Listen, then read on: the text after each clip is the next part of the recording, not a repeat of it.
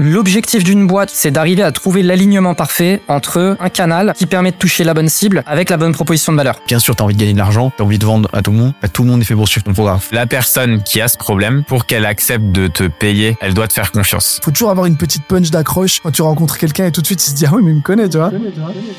Une boîte est la somme de ses compétences et la moyenne de ses talents. Fais-la progresser et elle s'envole. Laisse-la stagner et elle s'effondre. Et la meilleure façon de s'améliorer, c'est d'écouter ceux qui sont déjà passés par là. Je suis Benoît Dubos, cofondateur de Skelesia, le copilote de croissance des startups et TPME ambitieuses. Ensemble, nous allons partir à la découverte des plus belles réussites entrepreneuriales, avec un objectif, comprendre comment créer et développer une boîte de façon saine, rapide et durable. Au programme, des réussites, des échecs, des méthodes, et surtout, des tonnes d'apprentissages à appliquer le jour même sur ton projet. Alors prépare de quoi noter, et surtout, attention à la branche.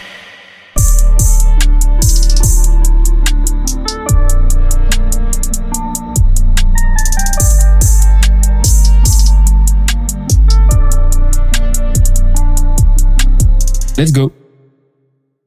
Je pense que la première étape, c'est de comprendre déjà euh, l'essence, tu vois, de la vente. Donc pour moi, tu vois, la, la vente, en gros, c'est euh, transfert de croyances sur une échelle de confiance. Globalement, toi, quand tu as développé un, un produit ou un service, tu es convaincu que tu peux apporter une solution à un problème. Sauf que la personne qui a ce problème, pour qu'elle accepte de te payer ton produit ou ton service, elle doit te faire confiance. Et c'est là où il y a l'échelle de confiance. Donc toi, tu es convaincu, la personne, elle te connaît pas pour l'instant.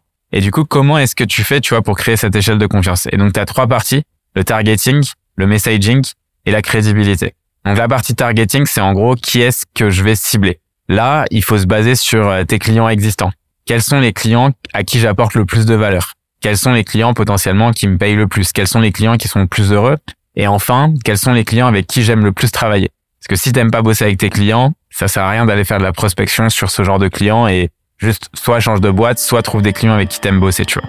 Moi, ça me frustrait parce qu'il y avait, il y avait plein de gens qui arrivaient. Je voyais, tu vois, dans toutes les levées, euh, tous les gens qui levaient d'avoir max de thunes et qui, euh, qui, en plus, on n'arrête pas de dire, euh, ouais, euh, le marché et tout, y a trop d'argent, etc., etc. Et moi, je dis, bah, donnez-moi un peu. Bref, mais j'en avais pas. quoi. SVP. SVP. Donc ouais, donc du coup, il fallait, fallait quand même vendre et il fallait vendre avec le, euh, enfin, avec le minimum d'investissement. Mais en marketing, t'as pas le choix quand même. Faut quand même, euh, enfin, t'as- t'es obligé d'investir dans ton marketing pour, euh, pour, pour avoir un retour. Donc comment j'ai fait? J'ai fait le truc le plus simple de la terre. J'ai fait une landing page et j'ai passé beaucoup de temps à faire ma landing page, à travailler sur le wording de cette landing page et j'ai poncé Facebook Ads. Euh, j'ai poncé Facebook Ads et c'était mon premier et seul canal d'acquisition. Et après, j'ai automatisé plus de trucs que je pouvais automatiser. Euh, donc à ce moment-là, ça devait, c'était, euh, enfin c'est un truc assez simple, c'est ta landing page. Tu mettais ton ton ton euh, ton mail. T'avais une séquence d'emails qui venait derrière, écrit par moi, qui te donnait du contenu, euh, qui grosso modo servait servait un peu de nurturing et dans lequel du coup t'avais des, du, si tu voulais t'inscrire, t'avais un lien de rendez-vous et hop, tu m'avais ensuite au téléphone et on avait une demi-heure, trois quarts d'heure pour pitcher euh, Jeda et en même temps surtout pour voir si l'élève euh, en question, bah, il avait un parcours assez intéressant, s'il était assez motivé, etc., etc. Euh, parce que derrière, en fait, je pense que le plus dur pour une école, surtout au départ, c'est aussi de bien screener tes, candidats. Parce que bien sûr, t'as envie de gagner de l'argent, t'as envie de vendre à tout le monde. Pas tout le monde est fait pour suivre ton, ton programme. Mais en fait, euh, et, là tu t'adressais à quelle cible? Parce que par exemple, t'as dû faire des choix. Ouais, alors c'est vrai que là, tu t'adresses à quelle cible? Ça, c'est un peu, euh, ça a été un peu contre-intuitif par rapport à, ou, un peu à, l'encontre de ce que qu'on te dit un peu en marketing, qui est genre fais ton buyer persona, fais, euh, enfin, sois hyper aware de qui tu veux, à qui tu veux former, à qui tu veux former ou qui est ton client. Euh, moi, j'avais une idée pas très précise, honnêtement. Euh, mais ce qui est super bien, c'est que les algorithmes sont très très forts pour faire ça pour toi. Euh, et donc en fait, ce que je faisais, c'est, euh, je vous conseille de regarder les lookalikes sur Facebook. Euh, c'est en fait ce que je faisais, c'est que j'attirais au départ euh, sur ma landing page via des euh, daily budget, euh, mais je, maximisais les clics en fait, je maximisais le trafic. Je regardais qui convertissait. J'attendais d'avoir assez de conversions, autrement dit d'avoir assez de mails. Ces mails-là, je les repluguais dans Facebook. Euh, et, ça, et en fait, à partir de ce, de ce mail-là, tu peux faire ce qu'on appelle des lookalike audience sur Facebook. Et, euh, et derrière, en fait, du coup, ça me donnait déjà une, une masse, une masse d'audience qui est plus qualifiée. Et j'ai fait ça par étapes comme ça. C'est-à-dire qu'au départ, j'avais que les mails de gens qui prenaient à la fois le syllabus, par exemple, enfin mon e-book mon syllabus et qui postulaient. Et ça me faisait à peu près 100, 130 personnes. Euh, donc avec 130 personnes, en fait, tu peux, enfin 130, mais tu peux déjà avoir un lookalike qui marche. Et après, j'arrivais à faire que sur les gens qui postulent. Et après, j'ai fait carrément, enfin à la fin, on faisait carrément que sur les nos clients. Donc en fait, on a on arrivé un peu à avoir notre buyer persona comme ça. C'est un peu comme ça qu'on a, je trouve qu'on a itéré, qu'on a mieux d'ailleurs compris qui sont euh, qui sont vraiment les acheteurs de, de formation de JEDA quoi. Ok. Et, et la landing page, de façon très très concrète, ça t'a permis aussi d'itérer sur euh, la proposition de valeur, le wording, la façon de présenter le truc et tout quoi. Exactement, ouais. Je pense qu'en fait, enfin, on a que 24 heures dans une journée, et c'est pour ça que je trouve que c'est c'est un bon conseil euh, de, de ne pas essayer dès le départ de faire un mix marketing où t'as 40, euh, enfin Ouais. où t'as plein de de de, de Surtout pas. d'acqu- d'acquisition channel. Autant en faire une et de bien optimiser pour en fait choper de la donnée, comprendre qui t'as en face de toi. Et tu vois, c'est là où par exemple nous on a compris que en fait être certifiant, ça bouge, ça ça ça ça ça, aide à convertir énormément parce que c'est extrêmement rassurant. Euh, la confiance que les gens te portent, n'est pas tant sur le contenu d'ailleurs de ta formation que sur ta capacité à bien le délivrer. Euh, Enfin bon, je vais pas balancer toutes les toutes les recettes de toutes les recettes du cocktail Jeddah, mais mais mais mais t'apprends énormément de choses en fait en passant juste du temps avec un canal d'acquisition, voir qui vient, pourquoi ça répond pas ou ça répond sur ta landing et d'itérer. Alors justement, quand tu as un événement, t'as un gros événement genre, comment Ouais. tu le prépares toi? Alors, on va prendre un exemple concret, comme ça c'est plus simple à comprendre. Imaginons euh, là, euh, bah là par exemple, il y a le CIRA qui se passe euh, à Lyon. Euh, c'est le c'est le salon euh, en c'est en en janvier là. C'est le salon de de la gastronomie, si tu veux, mondial. Et à ce moment-là, donc dans ce salon, va y avoir des acheteurs qui peuvent acheter nos produits et les mettre par exemple chez Accor, chez euh, dans des dans des grandes chaînes d'hôtellerie, euh, dans d'autres magasins, dans des grosses épiceries fines. Euh, il peut y avoir aussi des fournisseurs de matières premières euh, où je vais pouvoir aller créer avec Fatia des nouvelles euh, recettes en allant bien sourcer du produit. Euh, peut y avoir aussi d'autres marques parce que comme tu le vois dans la formation, on propose aussi des accompagnements maintenant pour aider d'autres marques à se développer comme nous on a réussi à le faire. Donc tu peux aller euh, voir d'autres marques et tu peux aussi rencontrer des personnalités. Donc simple, tu prends le programme. Déjà dans le programme, ils te disent qui va pouvoir potentiellement passer. Tu vas sur LinkedIn, tu fais déjà, un, tu les LinkedInises et tu cherches un petit peu euh, qui ils sont, qu'est-ce qu'ils préparent, qu'est-ce qu'ils partagent dans leur actu. Tu te fais des petites fiches comme ça. Tu as des informations sur la personne avec qui tu vas pouvoir parler. Donc tu vois, tu pourras avoir même la petite punchline. Il faut toujours avoir une petite punch d'accroche quand tu rencontres quelqu'un et tout de suite il se dit ah oui mais il me connaît, tu vois. Et, euh, et comme ça tu peux bien accrocher les gens. Tu vas faire des, des, des, des, des, recherches sur qui est sur le salon, donc tu vas pouvoir faire tout ton parcours pour être hyper efficace. Moi je déteste rôder comme ça sans rien faire dans le salon. Je sais où je vais d'un point A à un point Z, mais au moins je sais par où je passe entre temps. Comme ça j'optimise. Et en même temps, tu as des médias qui vont être là, tu sais quels médias vont être là, donc tu les repères dans le salon et tu vas les voir pour essayer d'avoir un petit passage média, un petit article, ça peut être cool, tu vois. Et en même temps, je prépare qu'est-ce que je vais faire comme vidéo? Je vais parler à des, des autres marques, et ben je vais leur demander et je vais je vais les mettre en valeur dans mes dans mes dans mes médias et voir quelles quelles galères ils ont vécu, euh, quels conseils ils peuvent donner à d'autres entreprises, euh, quel quel contact ils, ils préconisent. Derrière, euh, je vais aussi préparer. Il y a des personnalités. Ben, je vais préparer ma vidéo du salon. Je vais préparer ma vidéo à moi. Comment moi je vis le salon. Et après, tu as toujours une place à la surprise. Et tu dis, bah potentiellement, j'ai mon téléphone et je comment je vais vivre le, le, le moment sur le moment. Donc c'est en fait, tu, vraiment, tu fais en sorte de tout déblayer. Et qu'est-ce que je veux obtenir? Euh, c'est- quoi mon objectif ou mes objectifs? Qui y aura? Et potentiellement, qu'est-ce que je vais leur dire? Et créer une arborescence comme ça où tu te dis, bon, bah voilà, telle éventualité, telle éventualité, telle éventualité. Avec pour objectif de délester au maximum. C'est un peu comme ton second cerveau, en fait. C'est-à-dire que tu délestes Opposé. complètement Ouais. l'éventuel. Voilà. Délestes complètement euh, de, euh, de, de, euh, des aléas, en fait. Pour arriver et faire en sorte que, bah, quand y es, t'es full focus et tu peux délivrer. T'as ta to-do list?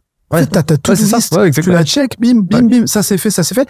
Comme ça, tu repars pas du salon en disant, ah, j'ai pas pu le faire. Et comme ça, au moins, un salon qui dure cinq jours, en deux jours, tu l'as, tu l'as fait et tu retournes au boulot. C'est un truc Et que après, tu, euh, mais c'est un truc que t'es même pas obligé, enfin, c'est un truc que tu peux appliquer, euh, Dans en- tout, en- dans, dans tout.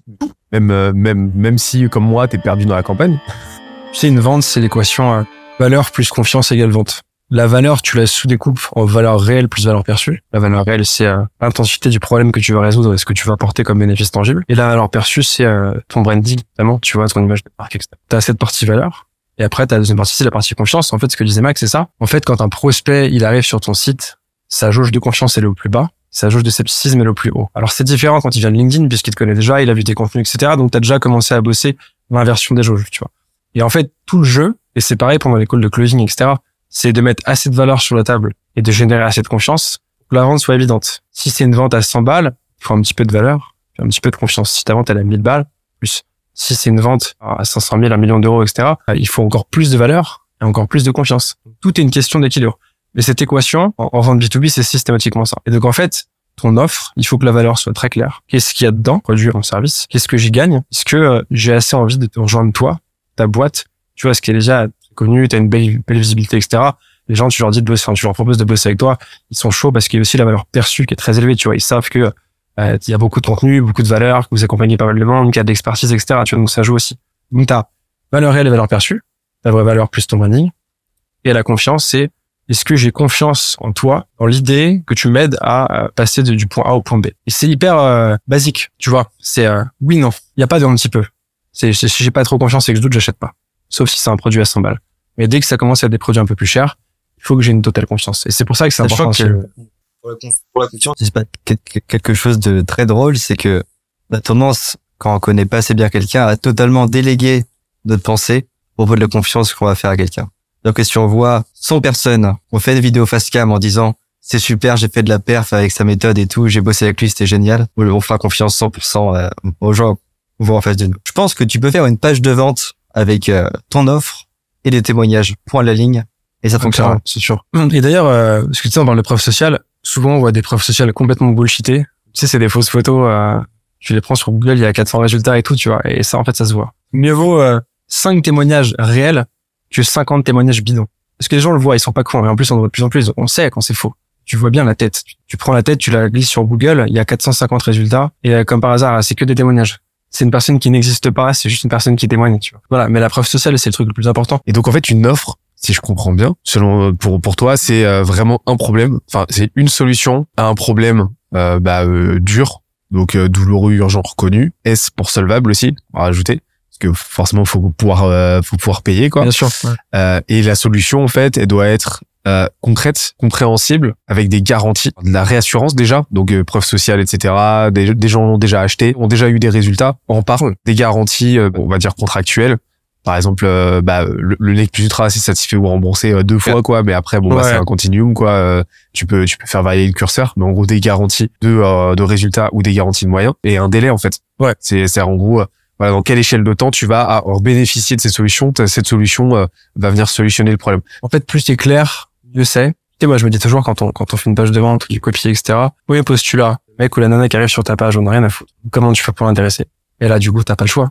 Tu peux pas commencer à faire des pages et des pages. Faut être hyper clair. Fais ça. Dans ta situation, c'est ça. Nous, on a testé ça, ça, ça. On va à faire ça. C'est, en fait, c'est assez basique de base. Après, on, on fait des, des méthodes et des machins et des frameworks et des trucs, mais de base, c'est quand même assez basique. Et, après, en fait, c'est euh, qu'est-ce que j'y gagne, moi, en tant que consommateur? Pourquoi j'irai chez toi et pas chez un autre? Tu vois, toi, demain, tu vas acheter, je sais pas, tu veux les services d'un, euh, je sais pas, d'un courtier ou j'en sais rien. En fait, t'as plein de gens qui font la même chose. T'arrives sur le site, c'est qu'est-ce que j'y gagne moi concrètement? J'ai ça, ça, ça.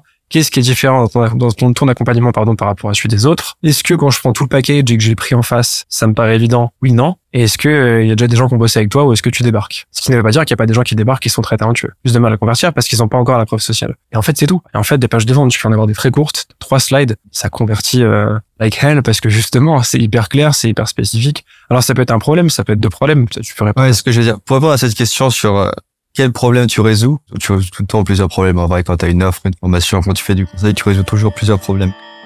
Alors, CTVP, c'est un framework qui, euh, donc c'est en anglais, c'est euh, le C pour channel, le T pour target et VP pour value proposition. Alors, pour mettre un petit peu de contexte autour de ce framework, donc CTVP, euh, quand j'ai sorti ma vidéo YouTube qui parlait du CTVP, il y a Grégoire Gambato qui m'a écrit en me disant Ah, mais je crois que euh, je savais pas que tu continuais d'utiliser ça. Je crois que c'est moi qui avais appelé ça de cette façon-là et tout. Alors, je veux bien rendre à César ce qu'il y a à César. C'est peut-être effectivement Grégoire qui avait lancé ça, mais parce que je me souviens que c'était euh, chez Germinal que je bossais là-dessus. En tout cas, je, je, je, voilà, je veux pas m'approprier des choses qui me. Et le deuxième petit élément de contexte, il y a un bouquin que j'ai lu que je trouve vraiment super qui s'appelle le One Page Marketing Plan. Je sais pas si tu as déjà lu ce bouquin.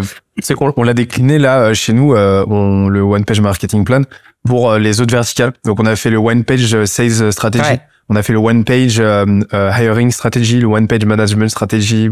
Pareil pour le produit et tout. C'est insane. Il est incroyable ce Ce framework. bouquin est génial et donc en fait dans ce bouquin du One Page Marketing Plan, alors euh, c'est euh, il y a trois lignes et trois colonnes, donc ça fait une espèce de matrice. Et la première ligne c'est média, marché, message, donc les trois M. Et en fait les trois M c'est un équivalent de du CTVP. Euh, mais du coup voilà, en gros le CTVP c'est Channel Target Value Proposition. Concrètement, l'objectif d'une boîte, surtout à ses débuts, c'est d'arriver à trouver l'alignement parfait entre un canal qui permet de toucher la bonne cible avec la bonne proposition de valeur. Et donc, d'un point de vue process, euh, généralement les boîtes, moi il y a un truc qui me qui m'agace et qui en même temps euh, m'intéresse parce que du coup c'est là où je peux aussi apporter de la valeur. Je trouve que les boîtes ne se focalisent pas assez sur la proposition de valeur. Je trouve que les boîtes prennent pas assez le temps de travailler sur leur proposition de valeur et surtout elles ne réalisent pas que pour un produit, tu peux avoir 50 propositions de valeur différentes. Mais vraiment, c'est un truc de dingue comme pour un produit ou un service, tu peux le, tu peux en parler de 50 manières différentes. Et donc, tout l'enjeu de- du CTVP, ça va être d'identifier quel est le message qui résonne le plus avec l'audience A ou l'audience B ou l'audience C. Et du coup, une fois que tu as trouvé ce truc-là, bon bah, maintenant que j'ai trouvé le bon message pour la bonne audience, comment je vais attirer cette audience, générer du trafic, etc. Et du coup, par quel canal je vais passer? Et donc, l'objectif, c'est vraiment de mapper un peu toutes tes propositions de valeur à côté de toutes tes audiences, à côté de tous tes canaux, et d'identifier bah, ceux qui sont à éliminer, ceux sur lesquels il faut que tu doubles la mise, ceux sur lesquels il faut que tu creuses. Et un point que tu mentionnes pour, pour euh, qui, as mentionné le sujet du positionnement. Et bon, là, du coup, je n'adresse pas le sujet du positionnement, mais au travers de ta proposition de valeur, tu peux identifier des sujets de positionnement. Et je vais donner un exemple concret qui me concerne. Donc c'est euh, ma un- j'ai un side business de vente de maté. Le maté donc qui est une boisson euh, énergisante naturelle originaire d'Amérique du Sud. Euh, et en fait, le maté, bah je, veux dire, euh, tu tu tu regardes aujourd'hui le marché du maté, t'as ceux qui vont te dire c'est la boisson traditionnelle sud-américaine. Ça c'est une proposition de valeur. Pour rester dans cette vibe là, retrouver euh, euh, le goût de votre voyage euh, en Amérique latine, c'est une deuxième proposition de valeur. Mais tu peux aussi avoir des trucs euh, liés au sport, donc soyez plus performant dans le sport, soyez plus performant dans le boulot parce que c'est énergisant. Euh, enfin une boisson énergisante naturelle pour les consommateurs de Red Bull, etc., etc. Et en fait, si moi ma proposition de valeur gagnante c'est euh, soyez plus performant dans votre sport, naturellement d'un point de vue positionnement, d'un point de vue marque, etc. Bah, je vais avoir de la data sur bon bah il faut que ma marque elle devienne un petit peu sportive. Donc c'est pour ça que ce framework il est hyper intéressant et plus on le fait tôt dans la vie de la boîte et plus il a de la valeur sur la suite de la vie de la boîte parce que vraiment tu as un espèce de concentré de OK, j'ai une vision claire de là où aller. Mais c'est euh, c'est un truc que je dis tout le temps, euh, de plus en plus en tout cas, c'est que tout est fractal et donc ce que tu vas retrouver, la réalité à petite échelle vont vont s'observer à plus grande échelle. Et, et c'est un truc que- qui euh, et donc tes lacunes à petite échelle vont devenir gigantissimes à, plus grande échelle en fait et vont grossir à mesure que et, et c'est un truc qu'on voit très très souvent c'est-à-dire des boîtes qui vont bénéficier d'un d'un en fait d'un d'un market product fit fort plus qu'un product market fit c'est-à-dire que le marché a un gros besoin et là le produit avec un positionnement un peu brinque-ballant avec une proposition de valeur un peu brinque-ballant va bénéficier d'un appel d'air fort qui vont faire qu'ils vont atteindre une certaine masse critique jusqu'au jour où justement bah ce manque de positionnement, ce manque de clarté dans la proposition de valeur, dans le dans dans, dans le targeting, etc., va faire que il y a un plafond de verre qui va être atteint et c'est très souvent euh, le début des gros problèmes quoi. Et, et en fait le CTVP te permet de prendre de l'avance, de d'anticiper ces lacunes là en posant vraiment les briques élémentaires, c'est-à-dire à qui tu ce que tu qu'est-ce que tu fais, à qui tu le fais et comment tu vas faire en sorte que ce soit intelligible et qu'elle le reçoive ce message. Complètement. Tu peux m'en dire un peu plus sur comment tu t'organises, comment tu, tu vends aujourd'hui euh, Ouais, c'est quoi ta strat C'est vrai que généralement, euh, je fais un post LinkedIn intéressant, j'ai euh, bah, beaucoup de messages. et en fait, euh, très rapidement, quand j'ai beaucoup de gens qui veulent faire des calls parce qu'ils veulent en savoir plus, euh, au lieu de faire un call tout de suite et de perdre du temps comme je faisais beaucoup à une époque, j'envoie d'abord la plaquette de plaquette de présentation. Directement Directement, non, mais j'écris, je fais la forme. Bien sûr, bien, sûr. Mais je veux dire, mais euh, je l'envoie euh, directement. tout, ou- Parce que dedans, t'as le prix, t'as tout Ok. ce qui, qui explique tout ce qu'on fait. Si la personne veut encore faire un call, Là, ok, c'est que c'est quand même beaucoup plus qualifié. Après, aujourd'hui, j'ai la chance de, même quand je fais un call, d'avoir l'opportunité de dire non à un client, de, en Mm. fait, j'ai pas envie de travailler avec toi parce que soit je sais que ça va pas matcher, soit je, je me doute que tu vas être trop emmerdant, mais je le dis pas. Soit, en fait, on va pas réussir à pallier au bon problème que tu cherches, enfin, à la bonne solution que tu cherches. Donc aujourd'hui, j'ai la, la- la chance de pouvoir dire non à des clients. À une époque, c'était pas le cas. Donc, mais, euh, mais après, pendant un call, en fait, euh, comme justement, j'ai cette chance-là, je suis pas là à tout faire pour que le client signe, en fait. Je lui explique euh, ce qu'on fait, je lui explique pourquoi on est bon, je suis très calme. Et en fait, qu'ils ils, ils disent oui ou ils disent non à la fin, je dépends, je dépends plus de ça. Et en fait, ça change tout dans, dans ta négociation parce que moi, ça m'est déjà arrivé de dire à des clients, en fait, euh, en fait, c'est enfin, limite genre, on- je vais pas réussir à résoudre, enfin, on va pas une bonne idée qu'on travaille ensemble parce que nous, on est plus bon dans telle et telle chose. Donc, en fait, limite même, même de dire non au moment, au moment, euh, enfin, à l'instant T au client dans le call et qu'à la fin, le mec, il a, il a encore plus envie de, en fait, que je travaille avec lui, tu vois. Mais euh, parce que ça rend, en fait, c'est un peu ce truc de séduction. C'est une séduction, euh, la négo. Et donc, plus tu montres au mec que tu veux pas lui, plus il que te court après. Dans les deux sens du terme, boulot et perso. Par de manière générale, voilà. Ça, et, et donc. en fait, euh, c'est juste, ouais, enfin, en- gros, c'est juste, tu montres dans quoi t'es bon et pourquoi ce serait utile de travailler avec toi. Après, t'essaies de, de demander c'est quoi les, les problèmes que la personne a envie de, de résoudre et très vite, euh, tu lui expliqueras comment, très rapidement, tu pourras faire ou non. Et après, la personne, soit elle signe, soit elle signe pas, mais, euh, en fait, euh, juste, faut pas courir après les clients en mode, tu dépends d'eux comme une sangsue parce que c'est le pire truc pour les faire fuir. pire chose. Ouais. Et euh, tu sais que ça, euh, c'est un- une de mes prises de conscience de ces derniers temps. C'est le fait que, euh, pour moi, à long terme, c'est c'est une des pires choses que tu puisses faire à ta boîte que euh, de, de forcer entre guillemets des ventes, justement, parce que euh, et, et que la meilleure approche à long terme, encore une fois, c'est d'être dans une logique de disqualification, exactement euh, la tienne en fait, plutôt que de qualification. Ouais. C'est-à-dire chercher à démotiver le plus possible les gens de bosser avec toi. C'est super contre-intuitif, hein. mais chercher à démotiver les gens qui sont pas complètement motivés. C'est en gros, si t'es pas à 110% motivé à bosser avec nous, eh ben, ne viens pas et on va tout faire pour te, euh, te pour te prouver que là, c'est pas la bonne option pour toi. Euh, versus chercher à motiver à 100% quelqu'un qui l'est qu'à 75-80% et se retrouver avec des collaborations, bah, comme tu l'as dit, euh, euh, relous, euh, des clients qui payent pas à l'heure, euh, des, euh, des euh, résultats qui sont pas optimaux parce que il fait pas le taf à, le, le taf à temps et ainsi Ouais. de suite. Et, et, et je trouve que bah, ton approche de chercher à, à directement disqualifier les gens qui sont pas là pour les bonnes raisons, qui vont te prendre du temps, qui potentiellement parce que bah par la force des choses, euh, tu peux te retrouver à les signer, bah risque de donner euh, lieu à des collaborations qui sont pas ouf. Et ben, et ben je trouve que c'est un très bon réflexe. Versus justement cette approche-là, un peu needy, un petit peu euh, scarce, où tu vas euh, chercher à closer un maximum de monde, etc. C'est ce qu'on voit euh, dans, dans énormément de... C'est un petit peu la, la norme, quoi.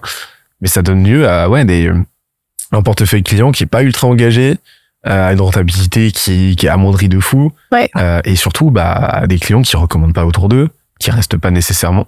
Mais ça, ça part justement de cette euh, hygiène-là que tu t'imposes de moi je veux bosser qu'avec des clients qui sont full déter parce que je sais que ce qu'on délivre c'est de la super qualité quoi, quoi qu'il Ouais. arrive. Bien sûr. Complètement vrai, bien sûr. Et donc ça fait que toi aujourd'hui, vu que tu es dans cette logique-là de disqualification, entre guillemets, bah ça fait que le travail de vente spécifique, euh, intentionnel que tu vas faire pendant tes calls, en fait, est vachement facilité parce que tu discutes avec, avec des prospects qui sont bah intimement convaincus que vous êtes la bonne option et qui ont juste besoin peut-être un- d'un peu de réassurance, d'un peu d'écoute et un- d'un peu d'humain quoi. Exactement. Surtout que oui, surtout que moi je, je, je sais très bien. En fait, quand t'es convaincu de ton de ce que tu proposes à des clients, parce que euh, moi je pars du principe que si toi-même tu n'aurais pas pu être client de des propres services que tu proposes, euh, il y a un problème. Et euh, comme moi, je sais que j'aurais complètement été client des services que je propose, ça fait que mais j'ai j'ai pas ce stress de. Enfin, dès que parfois je commence des calls, mais je prépare jamais rien. Je parce qu'en fait, je, je très vite je vais comprendre quelle est la- l'industrie de la personne, la boîte qu'il fait, euh, ce, dont, il aura besoin. Surtout, je suis profondément convaincue de ce que je propose aux gens, parce qu'en fait, tout ce qu'on propose, on l'a déjà testé sur nous-mêmes, donc je sais très bien. Et donc, en fait, si très vite je comprends que ça va pas matcher parce que le client il est pas assez comme ci ou comme ça, ou alors qu'il cherche des objectifs, ou qu'il a l'impression que de, de prendre l'un de nos services, ça va sauver sa boîte, ça aussi c'est une connerie. C'est souvent les gens qui prennent des services en pensant que ça va sauver leur boîte.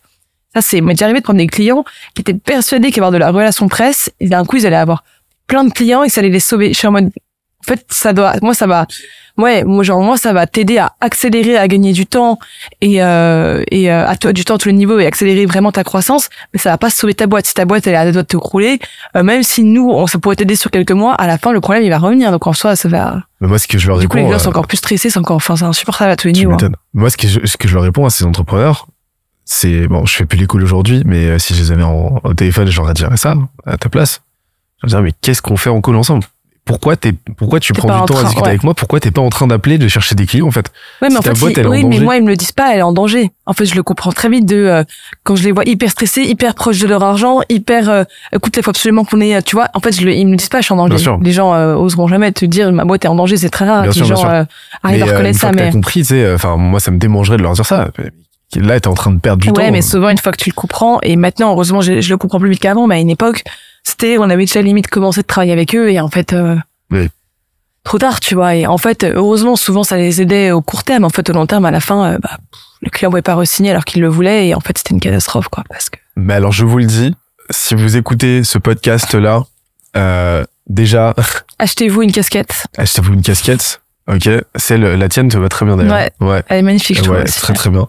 Mais euh, euh, déjà arrêtez d'écouter ce podcast-là si votre boîte est en danger, d'accord.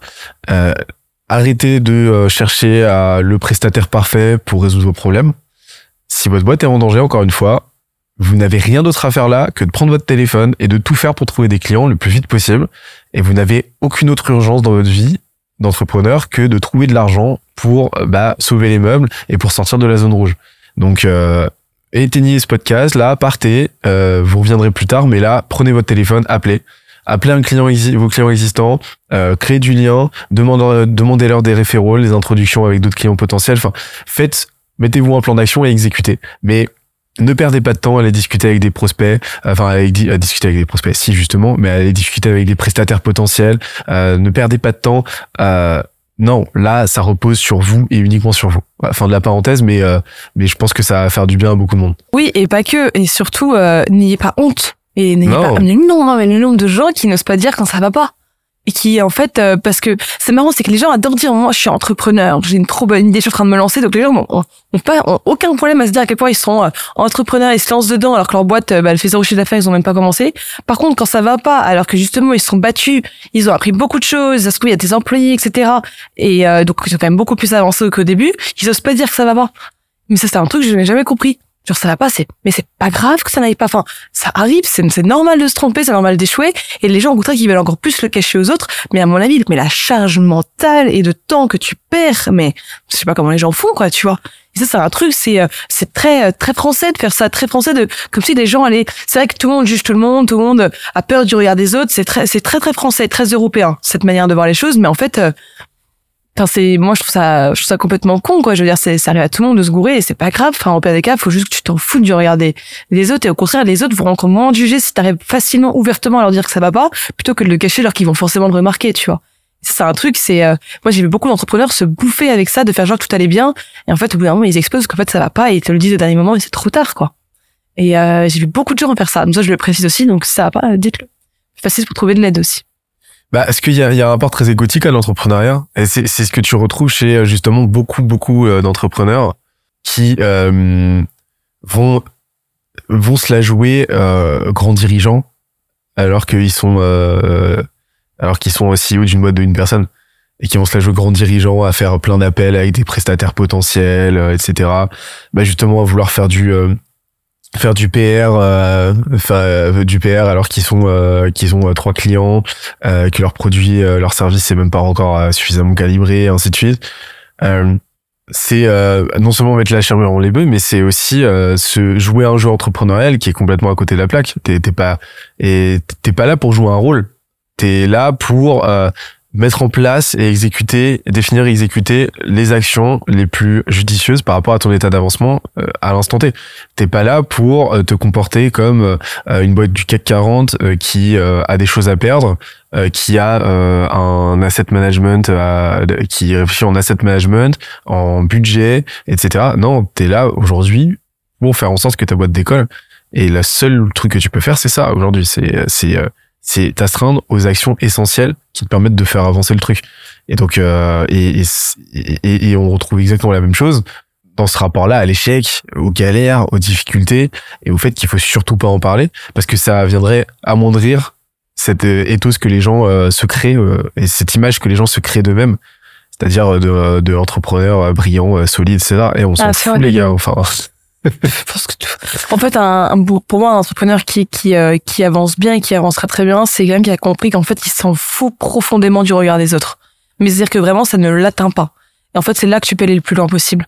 Parce que c'est là que t'as pas euh, t'as pas de problème à demander de l'aide quand t'en as besoin. C'est là que t'es pas tu passes pas trop de temps à frimer parce qu'en fait tu t'en fous. C'est là où tu gagnes beaucoup plus de temps parce que t'es pas du tout des focus. En fait, t'avances.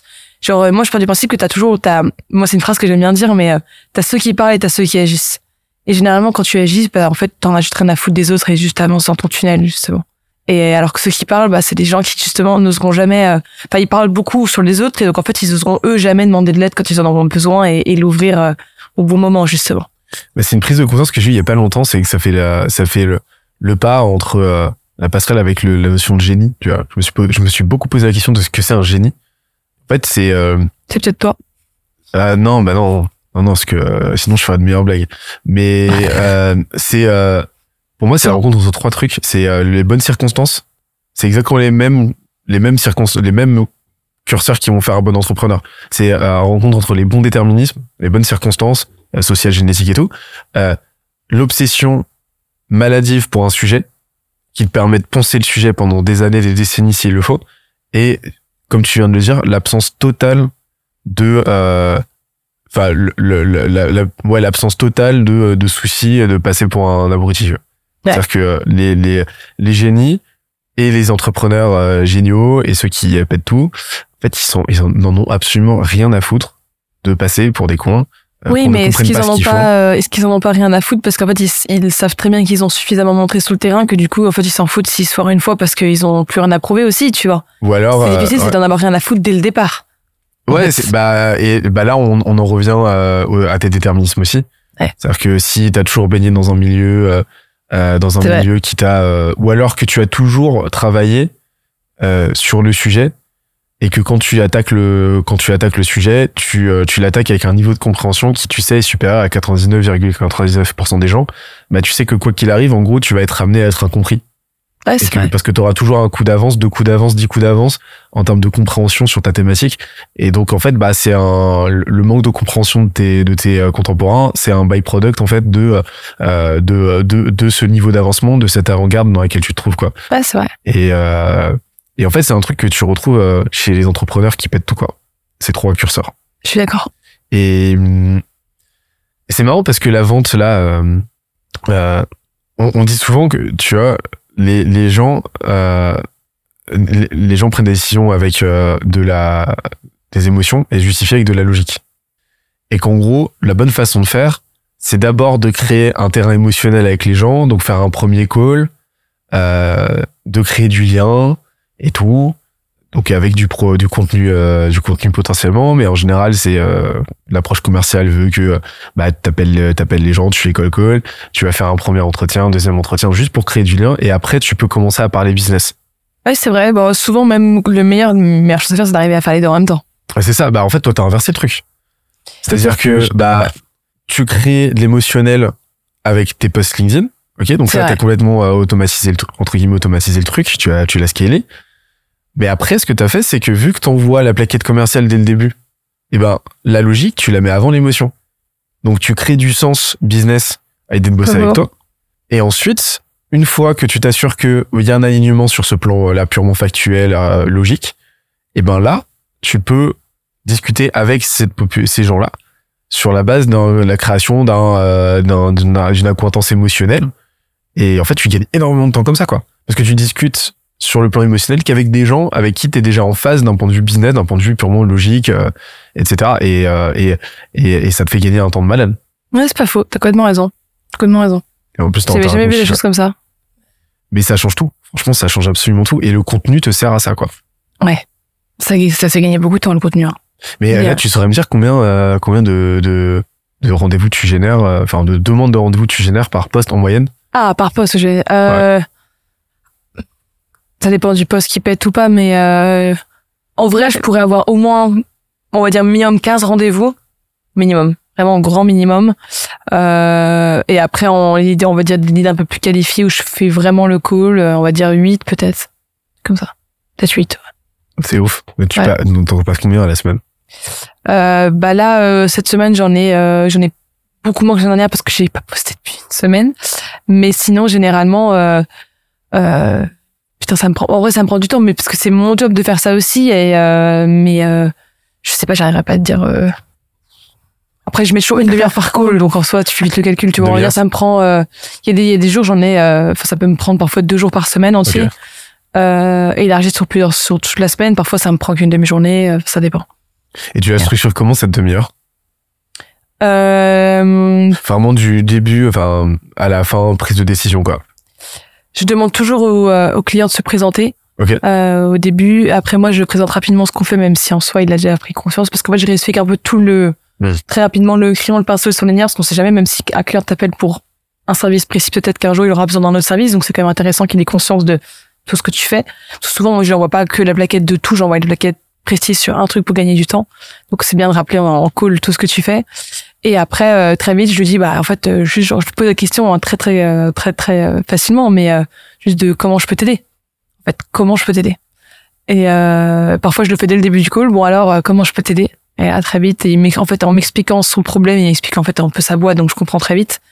Parfois, quand c'est des clés un peu plus chiantes, je leur demande d'abord de se présenter.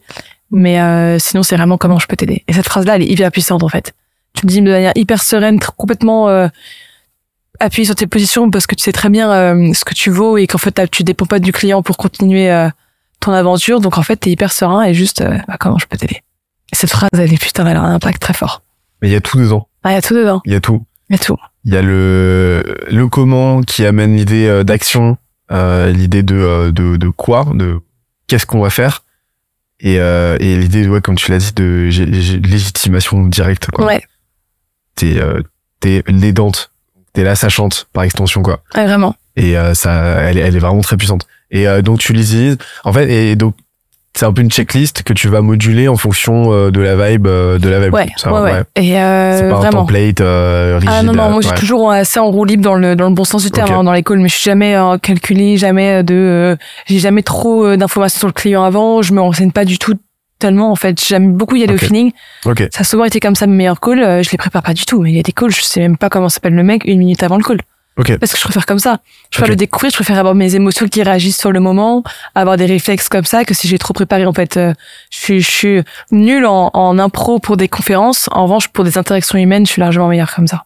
Donc je sais qu'en call, euh, je serai plus naturel et plus intéressant pour euh, la personne comme pour moi de le faire comme ça. Et comment tu closes à la fin? Parce que c'est le plus gros sujet. Ouais. Euh, bah généralement, euh, si le client est assez convaincu assez vite, je j'envoie un devis et euh, et enfin je refais un petit mail en mode bon bah voilà, donc on va partir sur ça. Toujours un devis. N'hésite pas si t'as moins de questions. Enfin classique euh, mail. Si le client est pas trop sûr de lui, euh, je refais un follow-up par mail où je renvoie la plaquette et des exemples de clients précis euh, qu'on a fait, etc. Et euh, après, j'attends sa réponse. Après, je renvoie un devis. Mais c'est vrai que je force pas tellement en fait euh, à tout de suite placer un devis, vouloir que le client signe tout de suite très vite. euh. Encore une fois, comme je dépends pas vraiment de lui, euh, je veux pas le brusquer. Donc, euh, moi, je pars du principe que si un client a vraiment besoin de tes services, il, signera avec toi. Parce qu'en fait, s'il a compris que c'était que t'étais bon, il signera avec toi. Si le client ne signe pas, c'est pas toujours lié au fait que t'as pas été bon, c'est souvent lié à ça. Mais euh, c'est souvent lié aussi au fait que lui euh, faisait un peu de prospection, mais qui était pas vraiment sûr de ce qu'il voulait aussi à la fin. Donc parfois, tu peux réussir à le rendre sûr et donc le closer. Mais moi, souvent, il y a des clients, ça allait hyper vite parce qu'ils étaient déjà sûrs de ce qu'ils voulaient. Euh, Ils ont très vite compris qu'on était bon, pourquoi on était bon, comment on allait faire, et tac, c'est bon. Pas besoin de, tu vois. Et est-ce que tu as observé que c'était ces clients-là qui restaient, euh, qui recommandaient Ouais. ensuite le plus Ouais. Ouais. C'est les clients les moins chiants, c'est les clients les plus fidèles, c'est les clients qui se plaignent pas pour payer. Et euh, c'est les clients qui te font confiance sur le long terme, tu vois. Surtout que quand t'as des Et c'est- services comme euh, la relation presse, t'as pas des résultats en deux semaines. La presse, t'as pas de résultats en deux semaines. Et souvent, un client qui te prend, qui te paye, il a l'impression que comme il te paye et qu'il prend une agence, ça va euh, être Le incroyable. Le ROI. Ouais, et donc en fait, le, le ROI, tu le vois pas vite en relation presse. Et donc c'est hyper frustrant. Parfois, parfois t'as des clients, le premier mois, en fait, tu, tu payes et t'as pas forcément de retombées parce que t'as beaucoup de stratégies, de organisation des rendez-vous avec des journalistes, de CP, de machin, de quel média tu vas viser, qui prennent beaucoup de temps et des premières retombées qui vont arriver. Donc en fait, souvent, t'as parfois, t'as des mois, le premier mois, le client a l'impression de payer alors qu'il a pas eu de retombées. Parce qu'en fait, toutes les retombées vont arriver le mois d'après. Ah, Sauf que t'as des clients qui, sont très proches de leur argent et qui comprennent pas vraiment ça. bah, ça peut être très chiant à, à gérer, tu vois. Comment tu fais pour gérer ça? Je j'ai la chance d'avoir un, un des associés euh, parfois qui euh, comme sont pas dedans euh, moi parfois quand je mets un peu trop d'émotionnel sur mode mais non mais là en fait t'as pas compris on a passé beaucoup de temps là-dessus. Euh, bah en fait le client il doit payer il doit nous faire confiance parce qu'il doit pas signer que pour un mois il doit signer pour trois mois ou pour six mois parce que euh, juste a pas compris que le service ça prend plus en prévu nous on sait ce que ça vaut donc en fait euh, là tu lui dis de bah de facturer au bon moment de payer de nous faire confiance etc et parfois de me refaire booster par mes associés là-dessus et ils ont raison. Moi je suis trop dedans je suis en mode putain euh, ah, c'est un peu chiant. Parfois, j'ai encore ce truc de putain, il faut que je, je facture le client et je suis un peu gênée parce que pour moi, ça doit être automatique que le mec ait compris qu'il fallait qu'il paye. Et en fait, et en fait, euh, non, ils ont raison. De, euh, comme ils sont pas, ils ont pas d'émotion liée là-dedans, ils me rappellent de, bah, en fait, attends, euh, le temps qu'on a passé à faire ça, c'est normal qu'il y a pas tel truc et quel truc, t'inquiète pas, c'est normal, machin. Moi, ça me remet en mode, bah oui, c'est vrai, t'as raison et go voir. tu vois, là, la stratégie que j'ai faite avant, pour revenir sur ce sujet-là de, je faisais des calls et j'en pouvais plus. À la fin de la journée, j'étais au bout de ma vie, tu vois, j'avais, je faisais un CRM, je faisais les, fait les suivis clients, etc. Enfin, horrible. Et ça me plaisait pas, tu vois, j'étais en mode, euh, bah, tu me parlais de Lisbonne, mais en vrai, j'avais des potes qui allaient surfer et moi, j'étais là, non, je peux pas, j'ai un call à 15 heures et en plus, le call, parfois, il est annulé et tout. Donc, bref, c'était pas du tout une vie que j'avais envie d'avoir. Et pourtant, c'est tout ce que, tout ce que les Américains t'enseignent, tu vois. En mode, euh, tu signes du high ticket entre 1000 et 5000 euros, euh, franchement, je pense qu'il y a pas beaucoup, enfin, j'ai pas envie de dire des trucs euh, un peu euh, un peu un peu basiques mais je pense qu'il y a pas beaucoup de gens qui peuvent se tromper en appliquant ce modèle c'est-à-dire en closant des gens surtout que moi j'avais j'utilisais le CPF à l'époque donc ça avait pratiquement rien à débourser donc tu vas arriver à atteindre tes 10 20 30 000 euros par mois mais derrière euh, en fait tu vas être exhausté quoi à la fin de la, semaine t'es t'es mort t'as fait des calls toute la journée euh, les gens ils respectent pas ton temps les gens ils te posent des questions de t'en as marre euh, enfin, t'en as marre de répondre tu vois genre un- vraiment à la fin t'en peux plus et ça, j'avais trop envie de le changer. Et c'est pour ça que suis passé dans le modèle un peu plus scalable automatique aujourd'hui, où, euh, où en fait, ça, j'ai plus envie de faire des calls, quoi. Tu vois. Mais c'est ça qui t'a permis d'identifier aussi les patterns. Tu Ouais. euh, la, la, la, la raison pour laquelle t'en as marre de répondre à certaines questions, c'est qu'elles reviennent tout le temps. Donc là, déjà, c'est un pattern. Et donc, c'est un exemple de sujet sur lequel tu dois redoubler d'efforts pour le clarifier, parce que c'est une question récurrente et c'est un et c'est dû à un manque de clarté euh, nécessaire dans euh, ta communication, dans ton marketing, dans ton contenu, etc. Donc c'est quelque chose à expliciter en fait. Ouais. Donc ça te permet en fait dans un premier temps d'identifier les leviers qui vont te permettre demain de scaler quoi. Donc en fait, il faut le voir comme un investissement. Moi, j'ai tendance à le voir comme ça au début, tu vois. Ouais. Un investissement pour la suite et euh, et euh, qui est, qui fait mal, qui est douloureux. Ça fait très mal, ouais. Surtout quand t'es pas sales et que tu fais tes premières ventes. Ça, fait, ouais, euh, ouf. Mais c'est là, euh, c'est là, faut le voir ça déjà comme une formation euh, express en vente justement, Ouais, Euh, mais aussi faut voir ça comme euh, ton futur edge en fait, parce que euh, t'auras un avantage comparatif majeur versus quelqu'un qui n'a pas fait ce travail-là et qui cherche à scale sur la base de bah pattern euh, qui reste flou parce que justement il il, il, il est pas rentré dans cette logique de R&D quoi, tu vois. Ouais, Moi, euh, c'est, c'est sûr, c'est le truc que je recommande. D'ailleurs, j'ai activé euh, le Better Call Kevin euh, depuis euh, que tu m'avais dit de le faire parce que c'est vrai que t'es en mode learning constamment sur, Ouais, ton incroyable. audience. Mais c'est vrai que moi, j'ai passé tellement d'heures et d'heures et d'heures et d'heures Ouais. au téléphone avec des gens qu'en fait, c'est vrai que maintenant, je sais inconsciemment, je pense, mais je sais ce qu'ils ce qu'ils ont envie d'avoir dans comme contenu. Mais euh, mais c'est sûr que c'est un truc que t'es aussi un, un passage de souffrance. C'est pour ça que je disais au début dans l'entrepreneuriat, t'as de la souffrance du travail et un peu de chance, bien sûr, mais c'est un passage de souffrance. C'est pour ça y a de l'argent, ça prend du temps aussi. Il faut être patient, pas non plus se comparer aux autres et tout, mais c'est un passage de souffrance qui est pour moi indispensable parce qu'aujourd'hui j'aurais jamais eu la la la harne que j'ai, tu vois, de de me débarrasser de ça, quoi. Tu vois, j'ai plus envie de faire de call, quoi. Vraiment, ça me saoule. J'ai ouvert juste des sessions le vendredi. Franchement, même les sessions du vendredi, j'ai j'ai pas envie, tu vois. C'est ça se sent même au téléphone et maintenant même aujourd'hui, je suis désolé, mais parfois je suis un peu froid avec les gens. Euh, je leur dis voilà, ça dure ça dure 10 minutes et ça durera pas plus longtemps, tu vois. Et euh, et si tu veux et si en plus c'est pas un coaching ou si c'est une formation, je dis bah en fait tout est sur le site. Et c'est pas grave si, si tu prends pas la formation, quelqu'un d'autre le prendra parce que j'ai, si j'ai pas réussi à te convaincre par les mots, en fait, sans avoir besoin de faire un call. Fait, ce que je veux dire par là, c'est que euh, c'est mon retour hein, de, de retour personnel sur cette expérience de faire des calls. J'en ai eu plein, donc en plus je suis grosse. J'avais vraiment 10-15 calls par jour. euh, genre j'étais trop content. Je te regarde tous les calls que j'ai, à tous les clients potentiels. Et en fait, il y a plusieurs choses. La première, c'est qu'en fait, euh, un call client, c'est potentiellement de l'argent. Euh, C'est du temps que tu vas consacrer dessus, c'est de l'énergie. Euh, c'est du fo- fo- follow-up. La plupart du temps, les gens qui prennent des calls avec toi sont des gens qui sont indécis. C'est juste que là, ils viennent là par curiosité et du coup, toi au téléphone, il faut que tu arrives à les closer.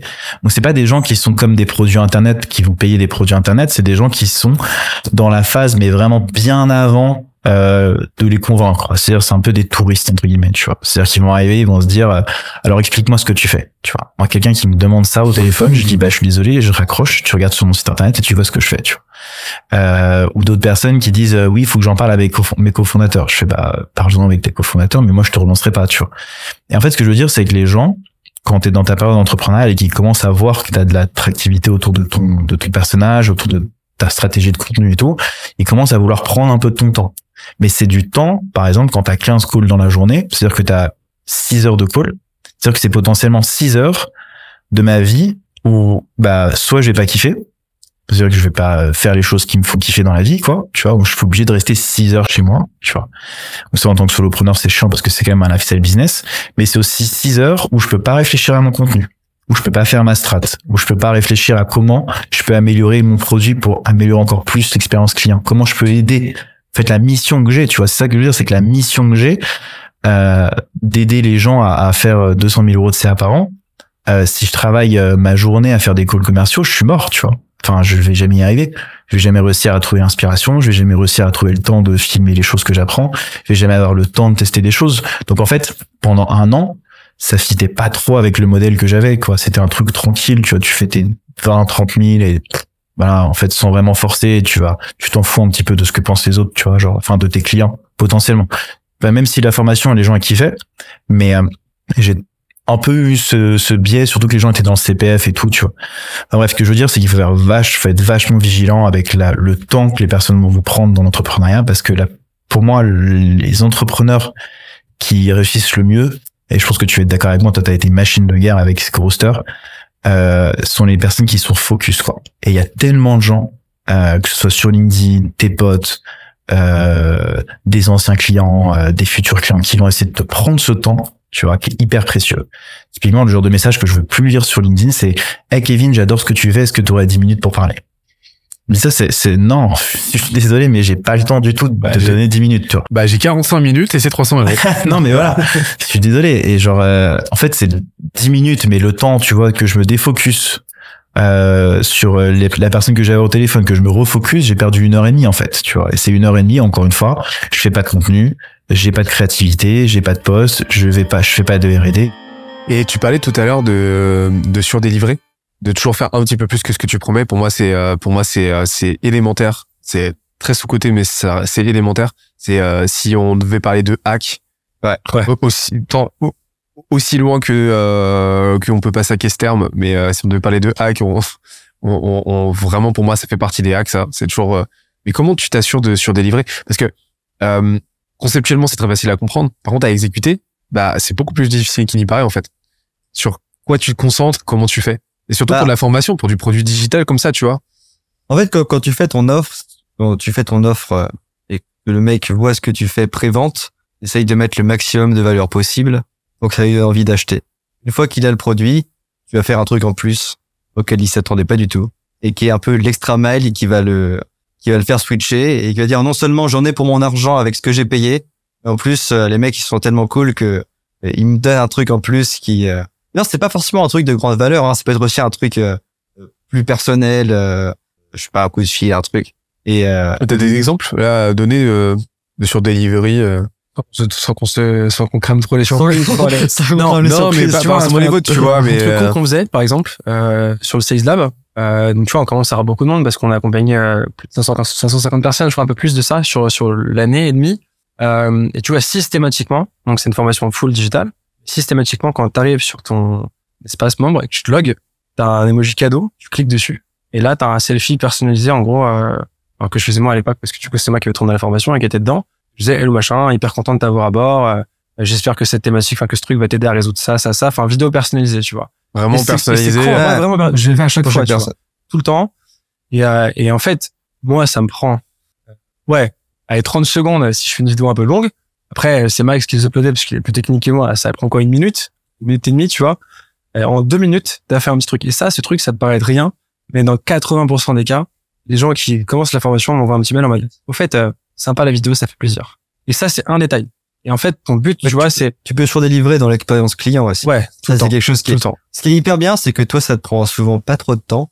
Et quand tu surdélivres dans l'expérience client, en fait, tu t'assures que le mec n'osera jamais se plaindre, même s'il a été déçu par la valeur de ton truc.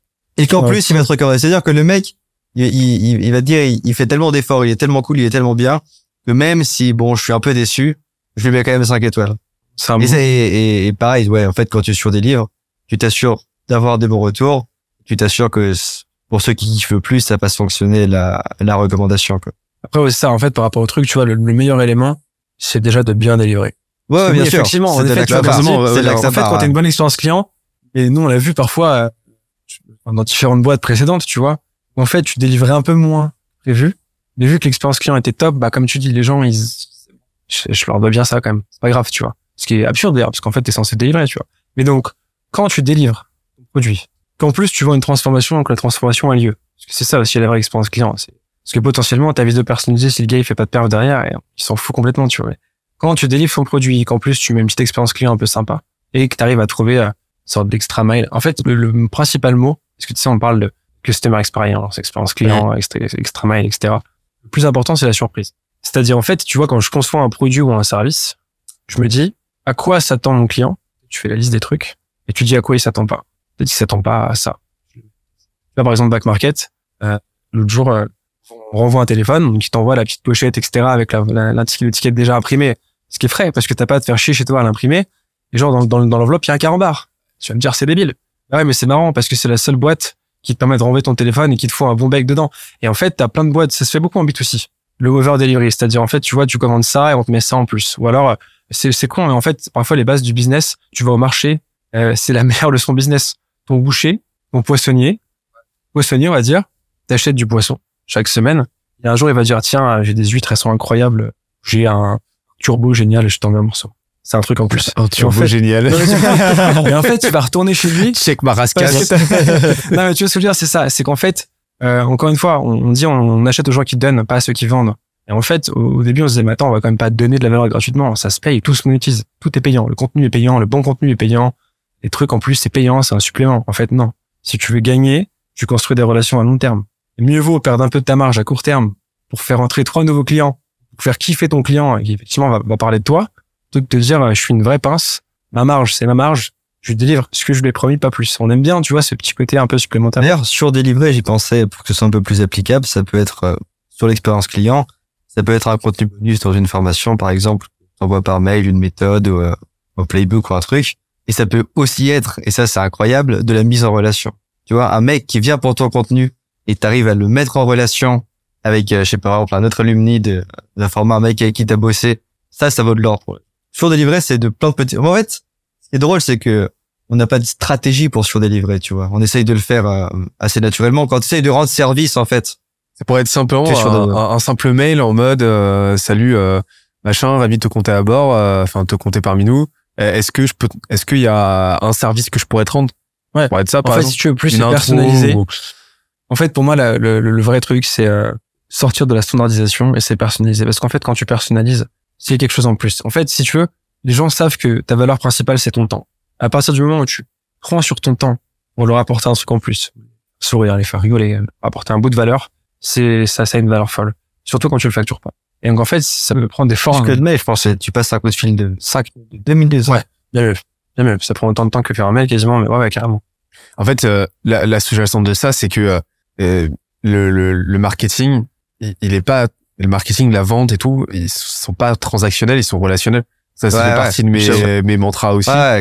Mais pourtant, enfin, franchement, c'est pareil, c'est, ça fait toute la diff de comprendre ça, quoi. Ouais. Et en fait, les gens, quand ils vous achètent, vous, a fortiori parce que vous êtes solo, bah, vous êtes, vous êtes solopreneur, euh, etc., ils vous achètent, enfin, le pro, ils vous achètent, vous, à travers vos produits, en fait.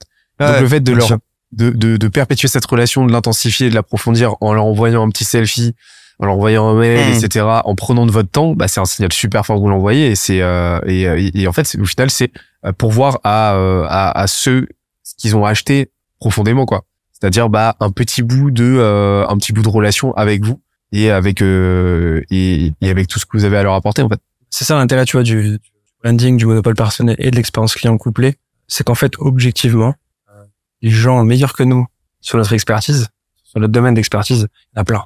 Il y en a plein. Oui, on a un niveau pointu sur euh, l'étude de vente, les conversions, les machins. Des gens comme ça, il y en a euh, des centaines en France, des milliers à l'étranger, peut-être des dizaines de milliers. la raison pour laquelle la plupart de nos clients viennent chez nous, parce qu'ils veulent bosser avec nous. Parce qu'ils savent euh, qu'on a une expertise donnée et qu'ils apprécient notre approche, nos contenus, qu'on échange avec eux, etc. C'est la vérité. C'est pas parce qu'on est les plus compétents. On, on, on sera jamais les plus compétents. Tu vois. Mais d'ailleurs, j'allais ajouter, tu fais pas forcément plus de pertes avec les plus compétents. hein. Tu fais plus de pertes aussi avec ceux, ceux avec qui t'as le meilleur fit humain. Et puis, et puis sur la, la formation, euh, quand- truc quand- pédagogique quand même. Ouais, quand t'as un truc tu pédagogique ou quand tu dois euh, bosser main dans la main quand on fait du one-to-one, c'est pas que la compétence aussi, c'est qu'il y a un bon fit humain et de bonne communication, que tu vois que tu partages les mêmes valeurs. Même si le mec, il a peut-être un peu moins en termes de compétences techniques, genre, je suis sûr que tu fais euh, plus de perf. L'exemple classique, c'est euh, Philippe Lucas, par exemple. Ouais. L'en- L'entraîneur de Laure Manodou, etc. euh, c'est euh, bah lui euh, enfin il avait eu un- un taux de de perte énorme un taux de churn pour le coup énormissime. C'est à dire que ça collait avec très peu de nageurs. Quand ça collait par contre ça faisait des étincelles de malade mais il avait un style il était extrêmement compétent c'était un des plus compétents mais il avait un style tellement clivant tellement particulier Ouais. tellement brutal en Bien fait sûr. que bah en fait il s'écartait énormément de gens et ça l'empêchait pas ça n'empêchait pas que bah il était concurrencé par d'autres euh, coachs qui avaient des styles complètement différents etc c'est juste une question de trouver effectivement ton euh, le, le fit Le avec fit les est bonnes super personnes, quoi. important. Et d'ailleurs, tu vois, euh, on, enfin, on parle jamais de ces chiffres-là, mais en fait, on, on refuse beaucoup de monde. Tu sais, sur, en fait, sur la formation de Sales Lab, même si c'est asynchrone, il y a quand même un minimum de suivi, tu vois, pour s'assurer et pas laisser les gens un peu dans la nature. Et donc, on prend 30 personnes par mois. Fait plus que ça, parce qu'on sait qu'au-delà, qu'on a bah, d'autres business à côté, enfin, d'autres choses à faire, tu vois, coaching, etc., on prenait pas plus. Et en fait, du coup, on, on a 80, 80, 90 demandes par mois à peu près, et on prend 30 personnes. Ce qui veut dire qu'on refuse plus de 50 personnes. Et dans les 50 personnes, soit il n'y a pas de fit du produit par rapport à leurs besoins, c'est-à-dire notre produit c'est pas le meilleur à l'instant T pour leurs besoins, et on le sait, et on le vend pas, soit il n'y a pas de fit humain. Par exemple, tu vois, une des variables qui est un peu cachée, on n'en parle jamais dans la formation, etc., c'est la vérité, c'est qu'en fait, tout le monde n'aura pas le même résultat. Et peu importe la qualité de ta formation, ton conseil ton accompagnement, tu as des gens qui n'auront pas de résultat. Pourquoi? Parce que tu as une variable, c'est l'équation de la sueur. Qui va bosser, et ceux qui vont bosser le mieux et le plus auront le plus de résultats. Truc basique. Et donc nous, on a décidé de se focus sur le taux de satisfaction. Et on s'est dit qu'on veut que 100% des gens qui passent par chez nous aient de la perf. Parfois c'est plus 5%, parfois c'est plus 200%, parfois c'est plus. Peu importe, mais on veut qu'il y ait de la perf. S'il n'y a pas de perf, c'est notre faute. Et donc du coup, pour avoir de la perf, on prend moins de gens, donc on refuse des gens, on prend que les plus déterminés. Et parfois, Et on se fait presque, enfin, tacler par rapport à ça en mode, Ouais, vous êtes sérieux, vous me dites non alors que je veux payer. Et en fait, le but c'est pas de faire le plus de chiffres. Le but c'est d'avoir un produit si sexy qu'on n'est jamais à prospecter parce que les gens se le filent de bou- par bouche à oreille, tu vois. Et ça change l'approche en fait. parce qu'il y a une, une grosse différence entre euh, la qualité absolue de ton produit et la qualité relative par rapport à ce que les gens vont en faire. Et si tu le fais utiliser par les mauvaises personnes, clairement, là, bah en fait, peu importe que ton produit soit véritablement bon ou pas, bah en fait les retombées ne seront pas les mêmes. Et, et donc la valeur perçue parce que les gens vont Clairement. pas en parler de la, même, de la Ouais. même manière, seront pas les mêmes. Et t'as Clairement. une opportunité énorme parce que si t'as que euh, si t'as que euh, met- mettons que euh, tu décides d'ouvrir les vannes, tu pourras jamais atteindre- tu pourras jamais onboarder plus de euh, 50 clients par mois par exemple, euh, 50 nouveaux euh, alumni par mois. Euh, et euh, mais sauf que vu que tu as ouvert les vannes, tu filtres pas et donc tu vas te retrouver avec par exemple 25%, enfin euh, 25, bien sûr. 50% donc 25 qui vont euh, qui vont pas suivre le truc etc quand on parle de résultats donc 25 qui vont te rapporter soit un référol euh, neutre soit un référol négatif Ouais, carrément. alors que ton tu savoir vois. faire. Ty- Typiquement, si on voulait le faire, euh, faire, c'est qu'il n'y ait plus aucun suivi. Ce serait de baisser le prix parce qu'on peut plus garantir autant de performance. Effectivement, on peut faire du volume et on peut, mais on peut pas assurer autant de performance et ce sera compensé par le prix. Mais oui, c'est pas les, paiements pas en ligne, euh, paiements en ligne sont en place limitée. En fait, on limite les places. Et d'ailleurs, euh, sur la première version du Sales Lab, euh, on avait, il y avait une visio d'une demi-heure avant que tu achètes quoi que ce soit pour voir si ça fitait. Je crois que j'ai dû en faire euh, 450 cette année ou 500 quasiment, euh, voire même plus. Euh, Parce qu'au début, c'était des coups de téléphone et après, on est passé en visio. Et on voulait s'assurer que ça fit, tu vois. Et en fait, ce qui est drôle, c'est que les gens, quand, ils, quand tu leur dis, bah, en fait, euh, non, en tant cas, ça fit pas. Mais d'ailleurs, souvent, euh, j'en ai envoyé chez Skelesia par rapport à leurs besoins, ou j'en ai envoyé chez Kevin, euh, sur le gros, enfin, n'hésitez pas, en fait, à envoyer, tu vois, parce qu'en fait, le but, quand t'as un client, c'est pas de lui vendre ton produit à fond et de faire du cash. c'est sinon, tu fais dropshipping, en fait. solution. Tu vois, si, si demain, on voulait faire euh, 5 millions par an, je dis pas qu'on les ferait, on ferait du drop. Alors, on n'aurait pas les mêmes marges, mais on vendrait, on vendrait, on vendrait, on est bon en tunnel de conversion, c'est notre métier, tu vois, donc on peut facilement le faire. Entre guillemets. Et ce que je veux dire par là, c'est que ton but, c'est que t'as un client qui arrive, ton but, c'est qu'il soit satisfait et qu'il ait le meilleur produit. Si t'es convaincu que ton produit, c'est le meilleur ou que ton service, c'est le meilleur, pour moi, t'as un devoir de lui vendre. Tu dois absolument le vendre. En revanche, dès que t'as un doute, c'est no go absolu. Parce que tu vas commencer à rentrer sur une mécanique de, attends, mais peut-être que dans son besoin, je peux le raccorder à un des trucs que je fais. Et donc, en fait, tu vas te faire chier pour closer. Deux, ça va être poussif, ça va se voir. Trois, il va être déçu quand il va checker ton produit. Et quatre, il aura pas les bonnes perfs. Quand il a pas les bonnes perfs, il parle pas de toi. D'ailleurs, c'est même pas une question de d'éthique, genre. Une question de business pur. En fait, tu gagnes du business immédiat pour perdre encore plus de business différé, quoi. Carrément.